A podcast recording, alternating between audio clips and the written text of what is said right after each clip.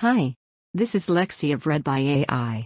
I read human-curated content for you to listen to while working, exercising, commuting, or any other time.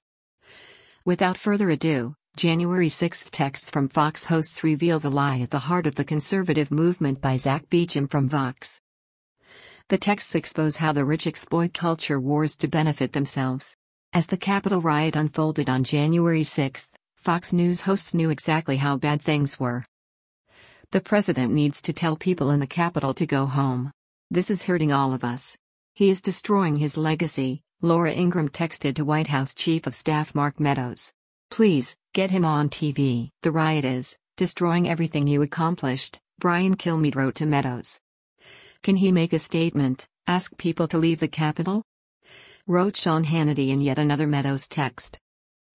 The texts, revealed during a Monday hearing of the House January 6 Commission, were at odds with the host's on-air comments on the night of the attack.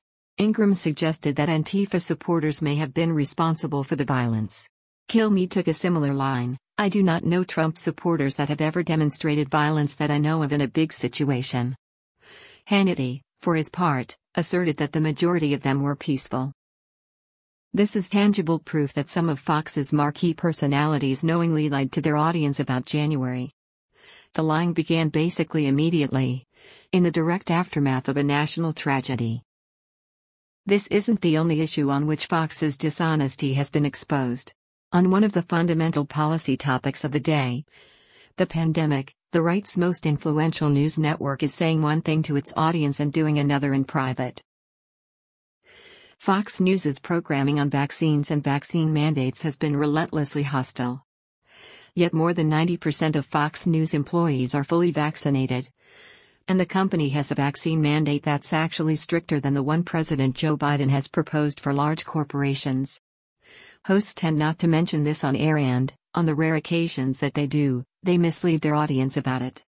They are lying to their audience, and anyone paying close attention can see it. These incidents speak to a deep pattern in modern conservatism, a parasitic relationship in which a super-wealthy elite preys on the fears of the conservative base for profit. Last summer, political scientists Jacob Hacker and Paul Pierson published a book titled Let the Them Eat Tweets that diagnosed what they see as the central political strategy of the modern Republican Party. They call it plutocratic populism, a bitter brew of reactionary economic priorities and right-wing racial and cultural appeals.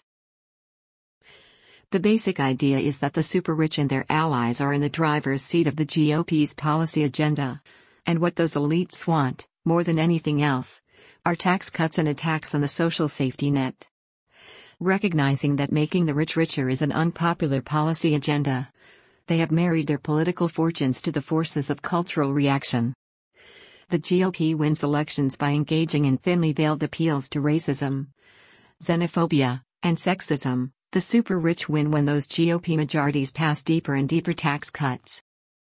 Fox News, which Hacker and Pierson call in their book the epicenter of resentment politics, plays a crucial role in cementing this relationship.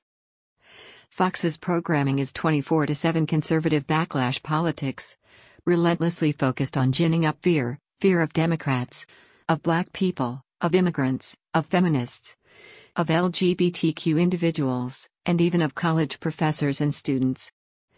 Study after study has found Fox News has a profound effect on its viewers in American politics. It has helped Republicans get elected, pushed incumbent members of Congress to the right, and likely even facilitated the early spread of the COVID-19 pandemic. And yet, Fox's corporate structure is at odds with its actual product. The network is part of an international media empire owned by Australian billionaire Rupert Murdoch, who has badmouthed Trump in public and in private. Its headquarters are in Midtown Manhattan. The network's most aggressively populist host, Tucker McNear Swanson Carlson, is from a patrician family. His stepmother comes from the Swanson family of frozen food fame. Fox, in short, is plutocratic populism incarnate, the purest distillation of the Hacker-Pierson analysis of the GOP. Fox hosts lie about January 6 and COVID-19 because that is what they exist to do. Of course, not all plutocratic populism is disingenuous. Some of the right's billionaires, like leading Trump backer Rebecca Mercer, appear to be true believer culture warriors in addition to being plutocrats. This is consistent with a separate body of political science research that finds that, on the whole, self-interest is less politically salient than partisan and cultural identity. Broadly speaking, people identify with a political party based on cultural affinities. Once they do, they tend to bring their economic views in line with whatever the party's mainstream is. That's part of why white working-class voters vote against social safety net expansions that would benefit them.